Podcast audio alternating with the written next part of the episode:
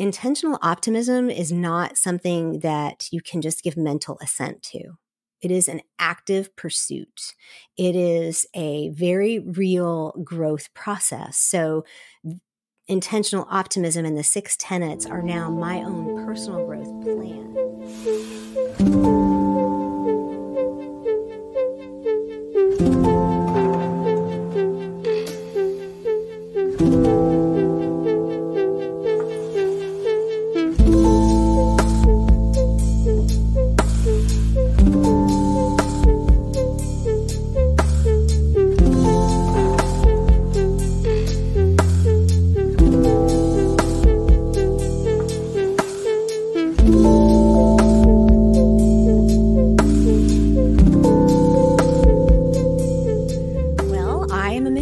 Kid. And these days, they don't really call it that anymore. Uh, I think they call it third culture kids. But I was raised in Seoul, Korea. My parents went there as missionaries in 1974. And so I was raised in a missionary community with lots of expatriates from all over the world. Yeah. The school that I went to was an international baccalaureate school. And I went to school with kids from 65 different countries and not quite that many languages spoken in the hall, but a lot. um, and so that gave me a really different worldview from most people. It gave me a global worldview. And when you're young, you may not always appreciate the value of that. most definitely. I, I grew up in a military family, so, and was born overseas, lived there twice. So I totally get what you're saying, you know. Cool. Um, we did a lot with the military. My mother served the Red Cross and she was the director of all volunteers for Asia. So she was a GS 13, um, but unpaid. So she did uh, high quality, high value work with a lot of VIPs. And a lot of our friends were military. Some of our best friends were Air Force and Army. So we did a lot with the military community. That's great. So, how did that? Um being in that environment, how did it affect you when you were younger, and how has it affected you now uh, as an adult in in that environment? You know, I mentioned a little while ago that I didn't really appreciate what it meant to be able to grow up overseas. And as a grown woman, I look back and I say, wow, I was blessed. I traveled all over the world. I went to Hawaii back and forth several times. Um, so that was like the kind of the norm for me. Um, and I grew up wearing like Evan Picone and Liz Claiborne silk dresses and had no idea that they didn't mm. normally only cost $10. and yeah, that was a rude awakening coming back yeah, to college. Exactly. But um, I didn't understand it at the time. And I also was one of those people who really struggled with fitting in. I was an overweight child in an expatriate culture and a Korean culture that there just wasn't a lot of obesity. And I also was loud and different. I have opinions and I don't mind talking. And so struggling to fit in was very difficult for me. And uh, it led to a lot of different issues, but I've realized in the last probably four years that part of my struggle to fit in also meant that I kind of turned my back on a lot of my past. And I've recently enjoyed bringing up all the memories again and remembering all the beautiful aspects about growing up in Asia and specifically in in South Korea. And have, you have to say that because I don't think people understand. Of course, yeah. No, it's two um, different uh, yes. Koreas. Uh, I very different. And, uh, but recently I've really come to embrace the idea that I turned my back on some of those things and walked away from that to be more like the people I was around. And as I embrace being different, as I am, and you know, most people look at me and go, How different are you? Um, but it's all what's in our head, you know. So as I embrace being different and being unique and being a an unconventional leader and being an intentional optimist, I embrace all of those memories now and I embrace all the beauty that comes with the diversity of all those experiences. Tell me a little bit about you mentioned about a missionary family. What do you think are some thoughts or ideas people or misconceptions people may have about that lifestyle? we had we had all kinds of jokes as kids, um, mm-hmm. um, but part of that is just because of education. Um, it, it's these days too. Missionary families a lot of times are sent to places where politically it may not be expedient for everyone to know that they are there. So it's not highly advertised. But when I grew up, it was very normal for people to know exactly where we were and what we were doing. But Korea, even in the, and I'm dating myself in the 70, I already said 74, but in the 70s mm-hmm. and 80s, Korea was still an emerging society. Now it's this amazing, technologically advanced, you know, one of the best on the coronavirus situation, you know. Um, but back then it, it wasn't quite. And people didn't know that a missionary wasn't somebody who went to the deepest, darkest jungles of Africa. And we had people asking us if we lived in grass huts, and we had people asking us um, if the Korean War was over. And, you know, we discovered that there was, even as a child, I discovered that there was a lack of global awareness in the United States. And it, it continues. um, but I think part of that is being, you know, American and being part of a country that is kind of a globally dominating type power.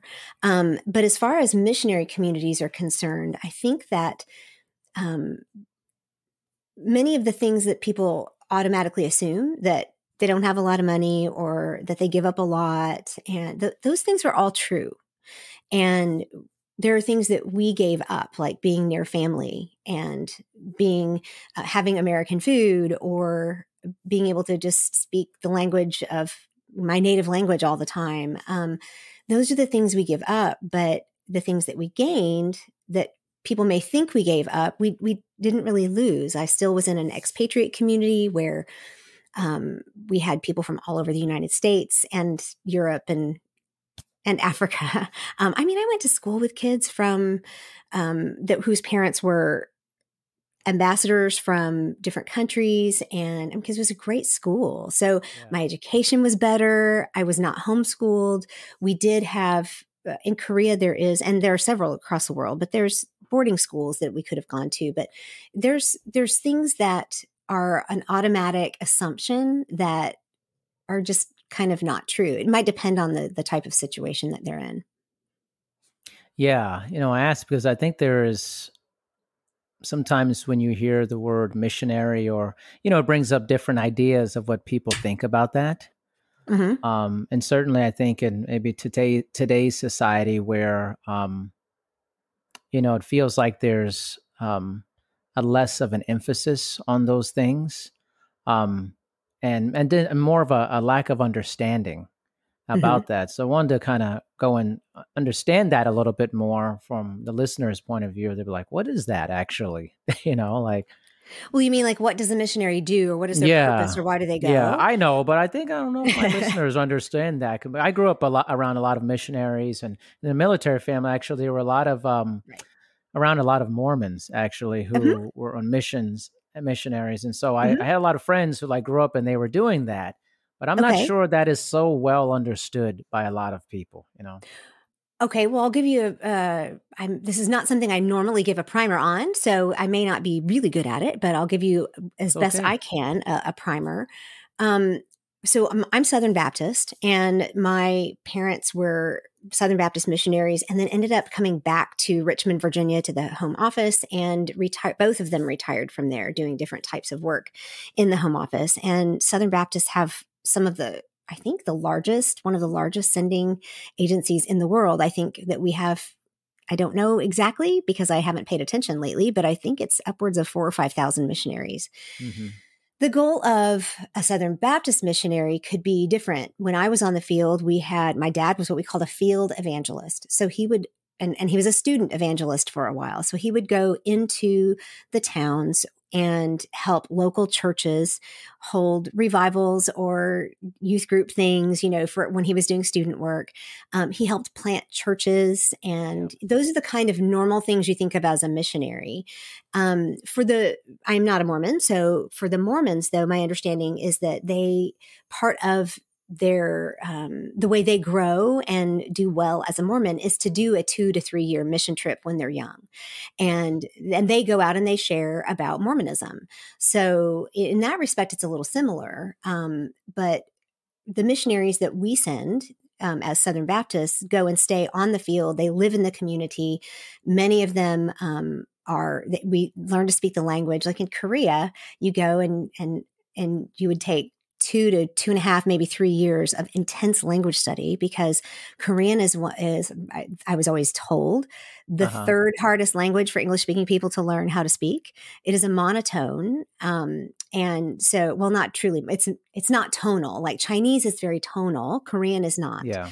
And um, so English speaking people had a hard time with it, but um, you do that. And it, it, got to the place where my dad could preach in Korean. My mother taught English classes with Bible study. And um, again, she also worked Red Cross, but she did other things with our mission. Um, but there were there are lots of sending agencies that are not big. They're individual, they're local, they're each each missionary is supported and they have individualized support. So people pledge support to them. In the Southern Baptist Convention, we have the cooperative program where all autonomous Southern Baptist churches give money towards that. And um, so a part of the budget for the International Mission Board is supplied by regular giving. And then there's an offering in the at Christmas time that is specifically for that. So our missionaries are supported on the field with a place to live and a car to drive and a salary and a retirement program and that kind of thing. So in that respect, it's it's kind of like a job, right? It's yeah. an international job. Um, and they may go to be, like I said, an, an evangelist, or some of them go in. We I grew up with music missionaries. Specifically, they were there to train Koreans on how to do like music ministry. And um, oh, that's interesting. yeah, we had, and we have medical missionaries, and that's the other area that you hear a lot about. Yeah, is medical missionaries. We had um, hospital hospital down there um, in in Busan, which is the southernmost city, and so we had doc- we have doctors on the field that work in specific areas and they train, and and we have uh, excuse me, religious education like seminaries. We have a seminary in Korea, a seminary in Kenya, a seminary in Switzerland. And so they do educational work with training pastors to be able to go and preach. So it's a lot.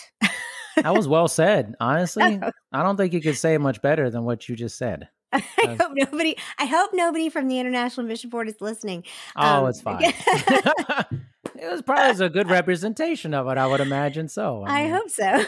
well, pretty thorough. Know, well, you know, when you grow up coming home, we would go for two or three to four years and stay, and then come home on what we call a furlough, just like the military does. Yeah. And on furlough, my dad would go around to churches and give slideshows. And that's another thing is that missionaries always did slideshows growing up. I don't think they do that anymore. They might, but part of that is I went and listened and I heard that over and over and over.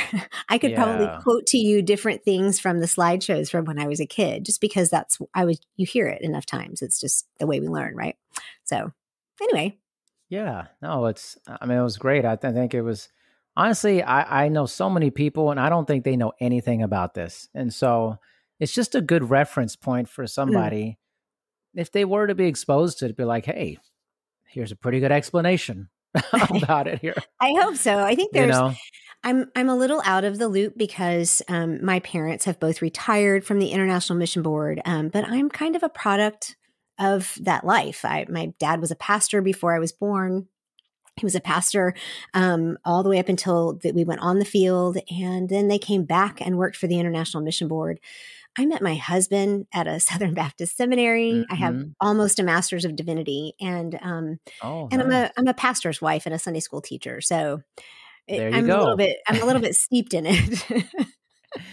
How has that been? I'm I'm curious. Like, um, and you know, it's I think again it, it leads into another discussion about maybe people's perceptions of pastor's kids or pastor spouse and things. What are what do you think on moving into that area? Is there any surprising things or misconceptions you think people would be interested to know about that?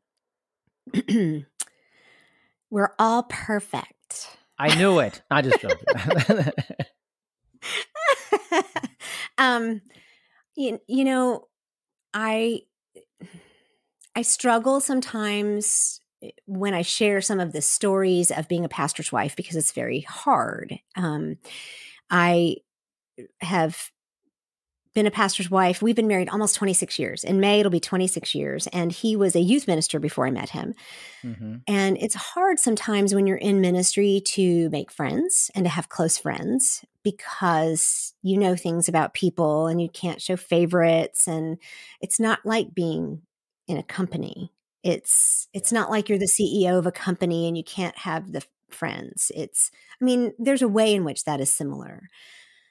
But somehow, when it's about spiritual things and in church, it's much more difficult to do that. So there have been aspects to it that have been a real struggle. But I have from day one said, I am not your typical pastor's wife. I okay. don't play the piano. I don't um well, and I mean typical in the sense that old fashioned. Um, we're not homeschoolers. I, I like, I don't play the piano. Uh, I do teach Sunday school, but part of that's just because I have a passion for helping other people grow and we grow physically, mentally, emotionally, and spiritually. I mean, that's, that's what a coach is, right? So, yeah. um, so for me, helping other women grow um, in church means that I teach and I mentor. Um, but I don't do that because I'm the pastor's wife. I do that because I have a passion and I believe that that's how I'm equipped and I'm that's where my strengths are. Um, I think that there are misconceptions of pastors' homes either being really, really perfect or really, really, or really, really awful. You know, you hear like a pastor's kid is the worst kid in the church, and mm. I pray mine's not. You're like, 12. oh, not.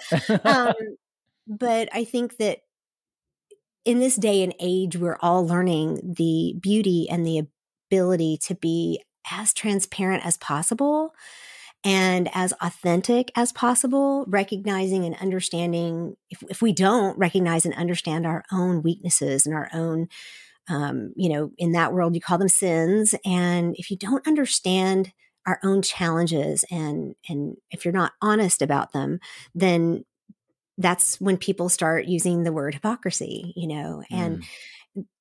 we can't lead others if we're not willing to lead ourselves. And that's a leadership principle and it's a spiritual principle. Most um, definitely.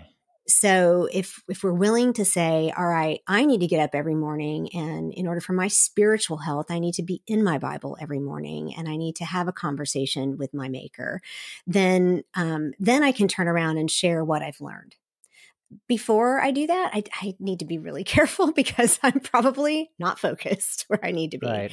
because I'm human and I want to focus on me all the time. Right. So, right. I mean, this is going somewhere that I, I have several things to ask. I mean, I, this is what always happens.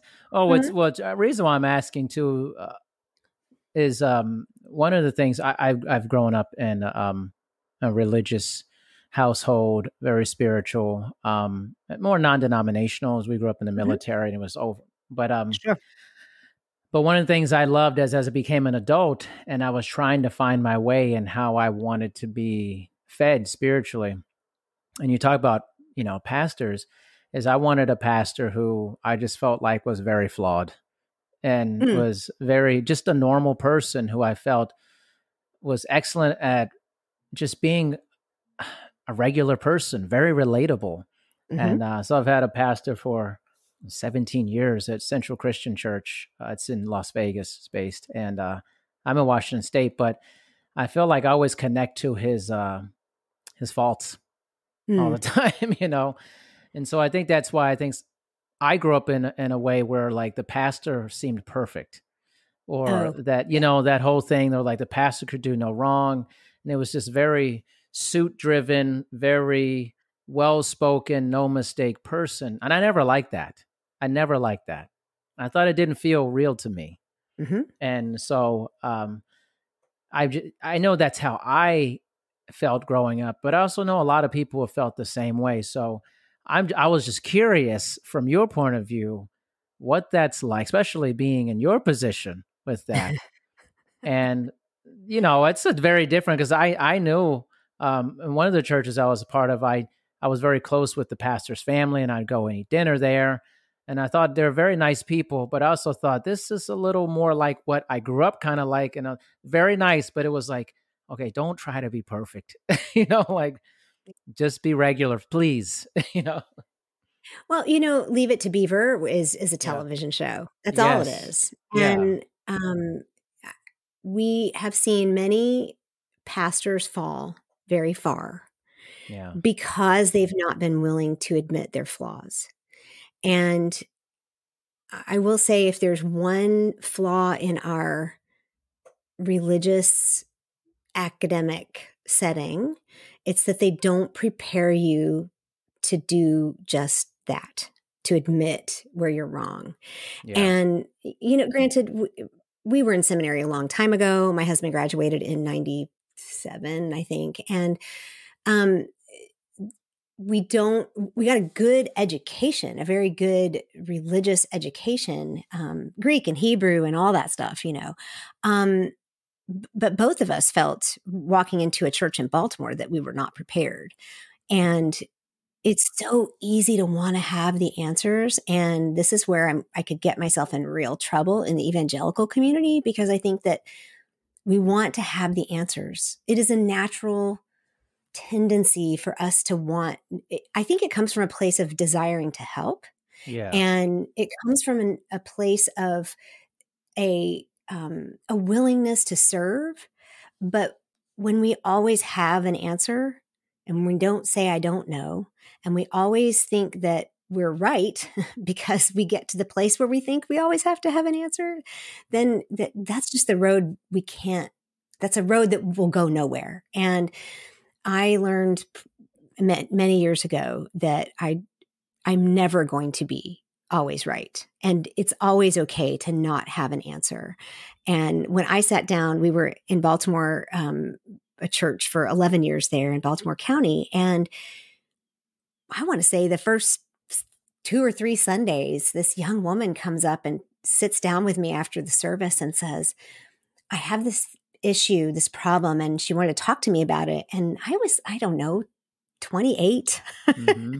and I looked at her and I said, why, Oh, wow, this is a big deal. Why are you asking me? Why, you know, and she said, Because you're my pastor's wife. And I thought, Oh, yeah, totally. And not, am, I am not prepared for this. I am in the wrong place. How fast can I get out? And because that's a responsibility that a 28 year old woman can't take on right there's there is no wisdom that you gain in 28 years that you there's no wisdom of a 50 year old that you can get in 28 years you just can't get it and so in order to be able to say i don't know but let's find the answer or let's let's go figure out the best place for you to get help right that's how we create really good community. That's how we create really good relationships. And I was raised with that perfect suit Sunday. And I, you know, the roast is always ready at one o'clock when you walk in the door. Mm-hmm. And, eh, you know, the timer is set and everything is perfect. I was, uh, you know, we're from this. My family's from Southeast Texas, right? I, I joked about that. You, my my name is Andrea. Yeah, it's just, um, so I understand that. And I understand the flip side. Um, when we were in Korea, m- one of the reasons we taught people English is because they wanted to learn. And there's this fine line that you walk between having something different and unique to offer people and putting up a plastic front. And I think that's the really hard place to be. That's the really difficult road because if you have something different to offer, that's great. But you don't want to go so far different that you're not offering them real hope and you know real spiritual nourishment but you also don't want to offer them something so different that is um, in the other direction is um, unattainable i think that's yeah. the word i'd like to use right because nobody's perfect there's not a family alive that doesn't fight with their kids there oh, I mean, yeah. we do you know, it's like hashtag bad mommy moment. And it's just, it's going to happen. And we just have to acknowledge that. And that just goes to the, sorry, now I'm going to uh, preach a little bit, but that just goes to the please basics of what the Christian faith is, is that we are all born, we are all sinners, right? I mean, and I, we're all enough, right? We're all, don't get me wrong there. Um, but I on my own can't be perfect. I on my own can't attain it. That's why I need Jesus, right? And if I don't, if I think I don't need Jesus, then uh, what am I messing with this for, right? Like the Apostle Paul said, we're either, if our faith is in vain, then we're to be pitied. So I need to be willing to say to my son, to my husband, whew, I was wrong. And then I need to like let God work on me. He he justified me, he saved me from the beginning. And then now every day is like making me more like him. And that the big spiritual word is sanctification. It's like becoming more like Christ. So um there we go. I'm teaching Sunday school. You didn't think this was going to happen when you came on here today, did you? no. I had no idea that this That's is fun though. That's the beauty yeah. of it. I just, you know, for me is, you know, Andrea, is I don't like to shy away from stuff. Like, you know, you have, you'll go on some podcasts or shows and you get in the topic of religion and people get so worked up about it or they don't want to talk about it. And I, I just, I don't think it's a big deal to like talk about things. I'm like, we should, you should know more about stuff instead of trying to avoid it regardless of the topic, whether it's controversial or difficult, it's important to hear it. You know.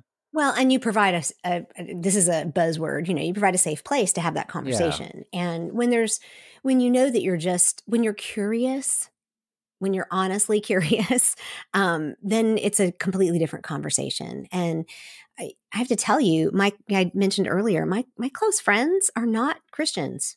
Yeah. I I have providentially been provided with ladies in my life who love and support me and love that I am a believer and love that that's uh, what comes out of my mouth. And if you're on my personal Facebook page, that's what's up there every single day. I do She Reads Truth every day. And so I post their little, you know, Instagram Bible verse. And um, so they know that about me. And for me to not live that authentically around my friends would be they would be like that's they said that's not you right? Yeah. to not live that.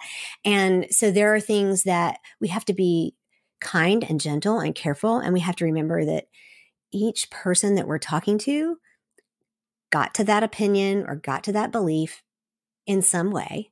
Maybe it's it's a product of their upbringing maybe it's their demographic whatever but we if we're open and we're honest and we're curious, and this goes into intentional optimism, it's like being present mm-hmm. is being open and curious and generous. And when we do that, then we invite people into our circle with open arms instead of, you know, clenched fists. And right now, I think our country needs a whole lot more of that. whole lot of intentional optimism. well, even if it's just the open arms part and, you know, I was literally demonstrating this for my husband the other day up in our, our bedroom. I said, when you open your arms, you and you open your hands, you're not holding any weapons. You're not, you have no defenses. You're literally opening yourself up to say, I'm, I'm willing to be hurt in this conversation because it means that much to me. And if we're willing to do that with other people, then it creates a place where they say they're more willing. Now they may not be, but it gives them the opportunity to respond the same way to say, I'm willing to have an open conversation with my arms open.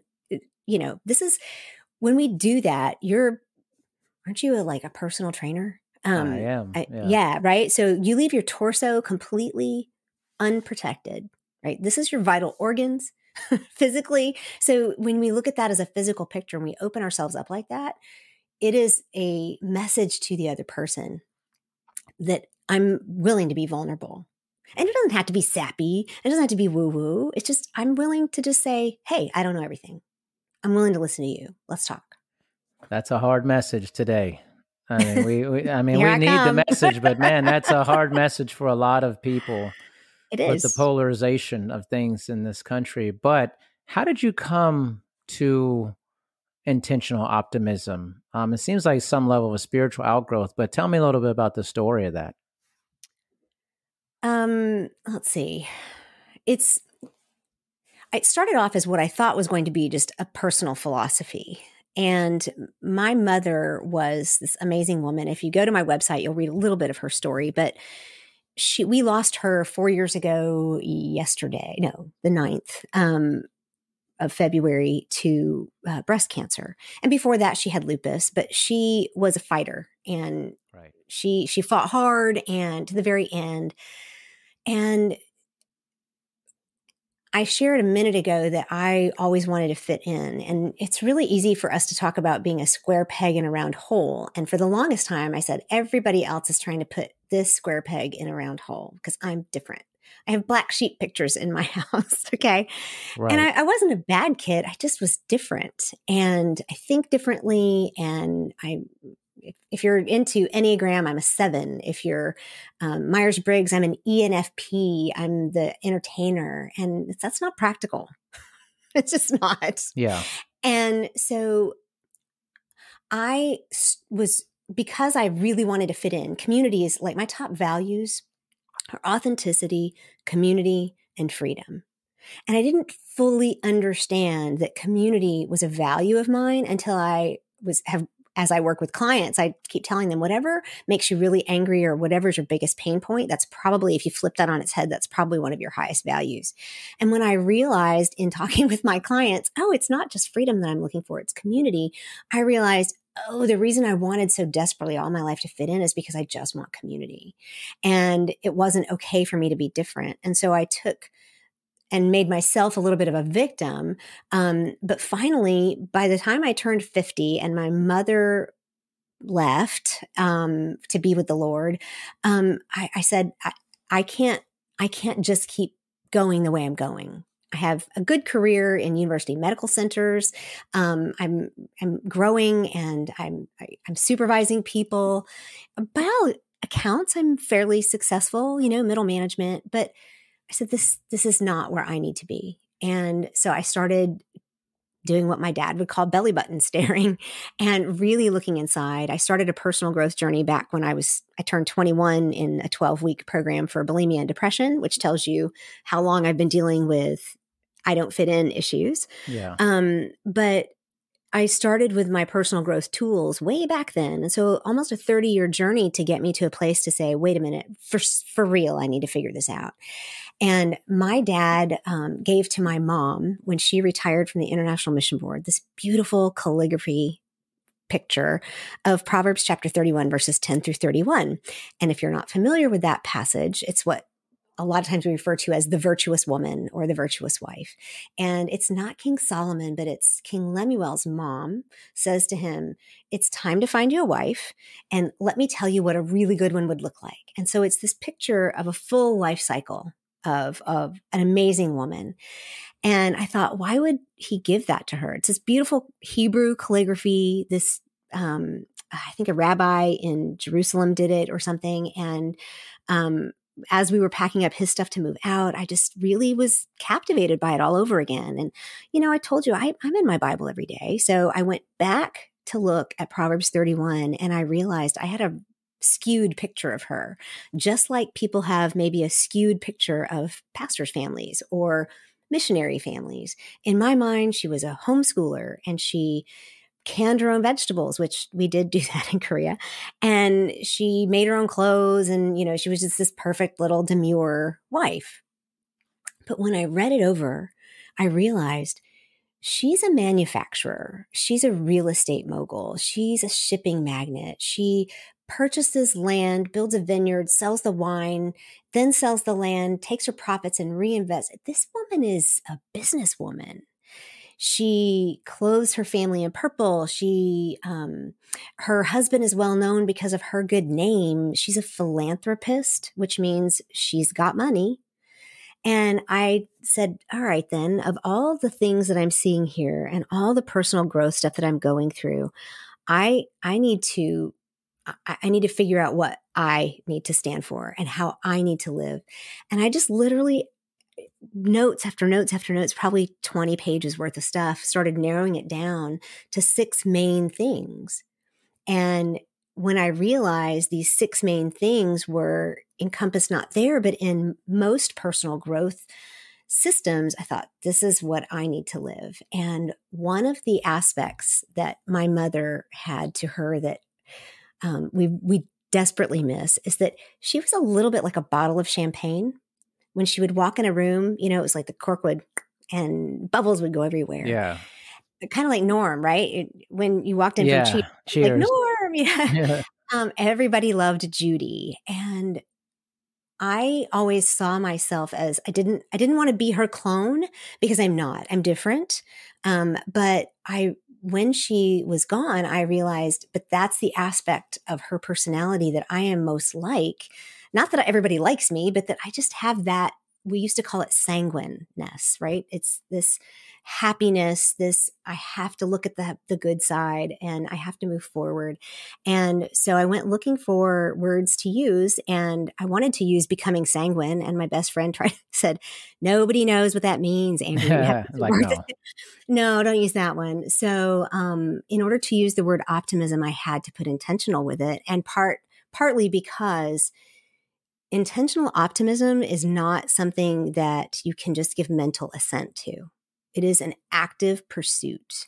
It is a very real growth process. So, intentional optimism and the six tenets are now my own personal growth plan. I then became a John Maxwell team certified speaker trainer and coach.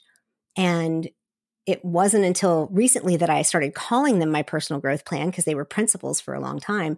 And he says, What's your personal growth plan? Do you have one? I'm like, Yeah, I guess. I'm just going to grow. And then I realized I do. I didn't realize I wasn't calling it a personal growth plan. So I kind of emerged from a crucible of sorts, holding a gem of intentional optimism. That's what I like to call it. Holding, I get this picture of you holding the gem of it, you mm-hmm. know, emer- this kind of strong emergence of that. Yeah. How do you think that has affected your life and those around you um, with this kind of way of being? Um, if for anyone who has come up with their own, I'm just going to call it intellectual property, there is a apprehension that comes with sharing it. and um, I don't know, maybe it's from my own personal background, but for probably two or three years, well, maybe two years, because I've gotten really bold over the last two, but for the first couple of years, I was like, yeah, this thing, it's called intentional optimism, you know, and it's not Pollyanna, but it has now um, created a Facebook group of a global group of women who are learning to be committed to living these principles and these personal growth, this personal growth plan. And it's now I, I, I have interviews with people and they say, "Well, are you going to write a book?" I'm like, "Well, maybe I am going to write a book," and it affects my husband even um, who you know he's a pastor and he's always focused on growth and he agrees with me and he thinks this is wonderful and he listens to my podcast which is awesome but recently he even said i really i he's, he says i really see what you're talking about here because um, one of the things i don't care for is constantly talking about the things that are wrong without presenting some kind of solution. And eh, with my son, who is, like I said, he's 12, um, he's adopted. That's another story. Um, but we learned by the time he was five that he has ADHD. And for parents who have never parented an ADHD child, that's a whole new learning curve. And we learned very quickly that one of the best things to do with ADHD kids is to use what we call positive opposites. And I think that was a little bit of what fueled me, but it really resonated to my core. And when he was young, instead of saying stop running, we would say walking feet, um, because that would tell him what to do. So for me, in intentional optimism, I said, this is what we do. We walk toward things, we stand for things, we move in a forward direction. We don't walk in circles. We are intentional. We have a plan. We have a purpose. We have, I can, I haven't even gone through the six tenets, but I think that in my personal relationships, I try to live those more. Like, like I said, it's my per- own personal growth plan. So I find myself being held accountable, and which is very good uh, because if I, again, don't live them, then they don't mean anything, right? Most definitely. Um, you know, the adoption thing is interesting. My daughter is adopted as well. Hmm and uh, it's a true miracle. I really feel like it's an incredible incredible experience. Tell me a little bit about um, your experience with that. We did a private adoption. Uh, we discovered so I have a lot of stories, but um, I also am a gastric bypass patient. And one of the reasons I did that was because I was morbidly obese for a very long time. And my mother was diagnosed with breast cancer, and we were having infertility issues. And I said, I have to get this under control.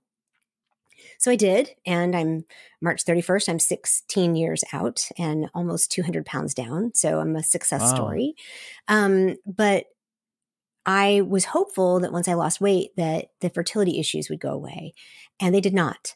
And I found out that I was in early menopause and that I had a 13% chance of a live birth using in vitro fertilization.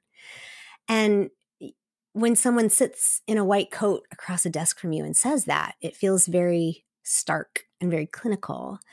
Um, but I was raised with friends who were adopted. It was normal to me my the missionary families would work with Holt Adoption Agency, which is an international adoption agency, housing children or babies as they were waiting to go to the States. And then they would fly back accompanying these children and drop them off in LA with Holt representatives there. So adoption was kind of part of my a little bit of the fabric of my life. And I remember leaving, I don't know if it was leaving the doctor's office by the time we got to the car or sitting in our backyard. But I just literally, I just looked at my husband and I said, yeah, adoption's a hundred percent.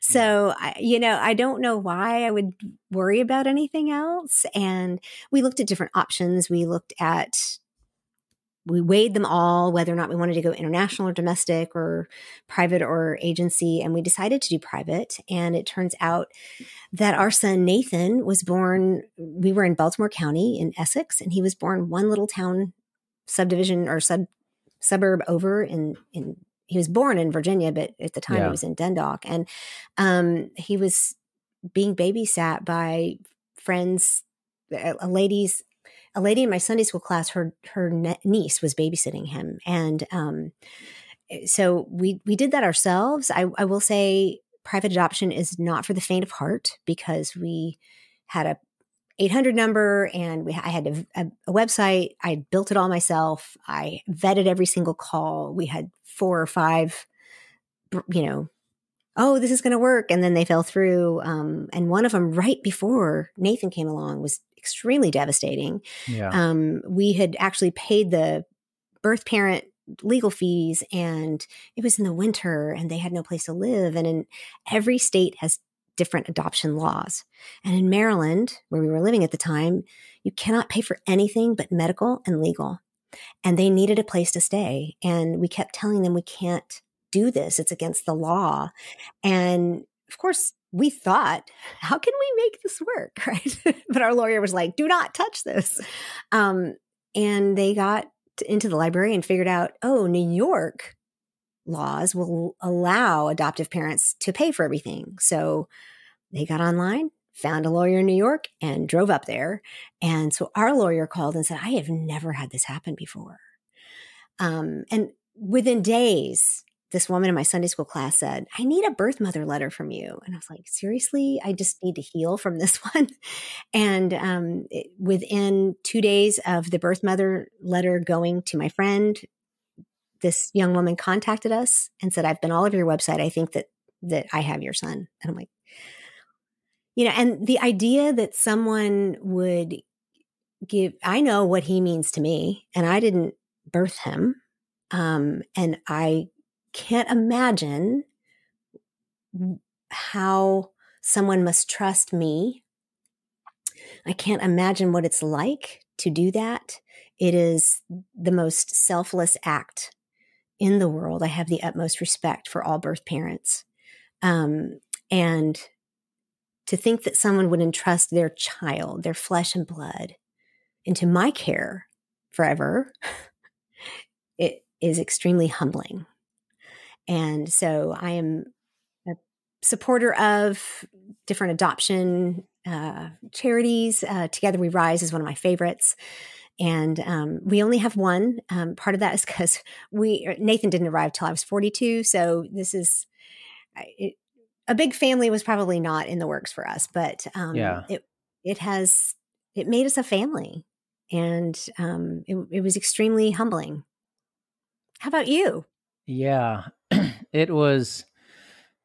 Uh, you you explained things so well, uh, Andrea. Honestly, just wrapping it up, I, like how it was so eloquent the way you described your reverence for mm. adoption. It's I don't think I could say it any better. I think it was an interesting process, a long process for us over a couple years. Um, felt long, but it was the same way. Like um, Rosie's birth mother, she she is just a superstar. I mean, mm. she desired us to raise Rosie when we met her when she was eight months pregnant with Rosie.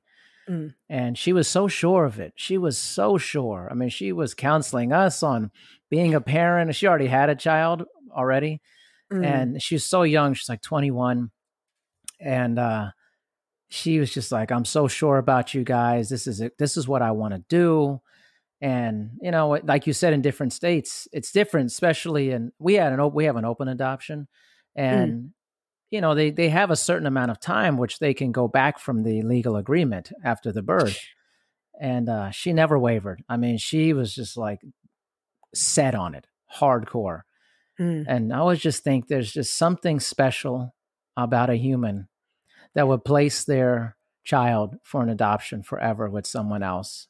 The mm. selflessness of it always in many ways just broke me thinking about it. Yeah. It's uh I, I can't imagine how hard that would be to do. But to have the courage and the strength i think it's very courageous very yes. a lot of strength and there's a lot of humility behind it. Because how many people say i can't do this. I don't i don't i can't provide something good. They just end up doing stuff even if it's not a good situation. Mm. and to have that amount of strength to do that and in our situation you know, Rosie's birth mom, everybody was against her. Her family did not want this. No, everybody said no. She was the only one that said yes for wow. it, you know. And she's she's just amazing. So I love talking about adoption because I think more people should consider it. Should they should consider you will love that child regardless of whether you it is biological or not. You will have incredibly strong feelings towards and, that and, child. You know, pe- people don't they're always shocked that Nathan is adopted. And here's the other thing is that we we didn't pick his name. She picked his name. And he was named after her grandfather and it was never a name that was on our radar. And we looked up when she said his name is Nathan, and we did change his middle name. Um, so his his middle name now reflects my husband's middle name and my father in law's name. So it's a third generation.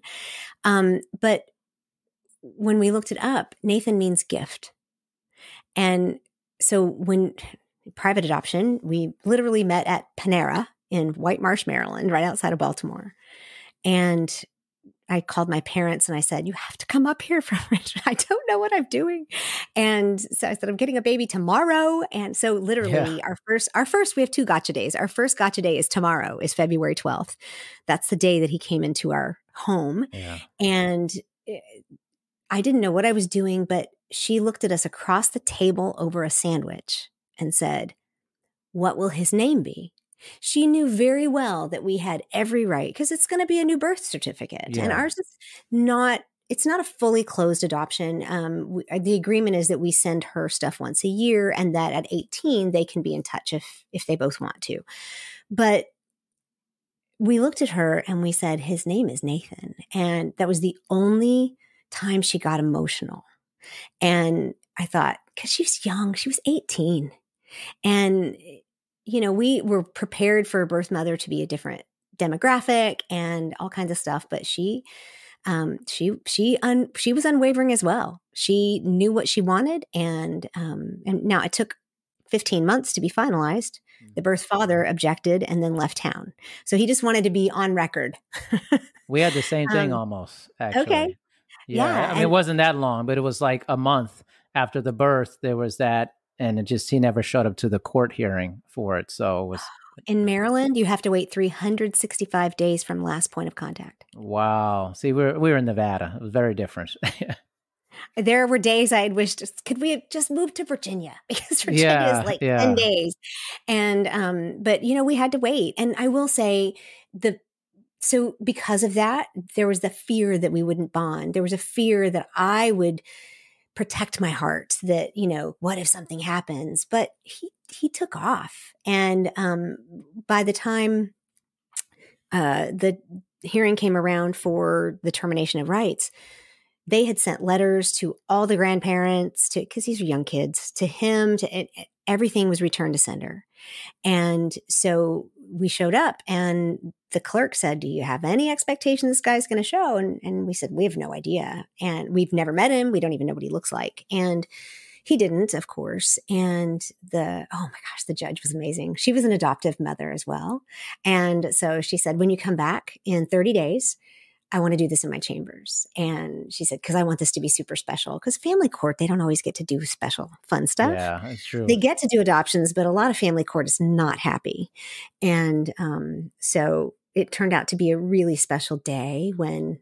So Cinco de Mayo is our second. That's our second. nice. I know. So it's like we have a Cinco de Mayo and we get to have uh, quesadillas and nachos and all that kind of stuff for second gotcha day. But um, anyway, so that's, yeah, that's our other story. But all that to say, I want to live out my principles and my personal growth in front of my son so that he knows number one, how to live.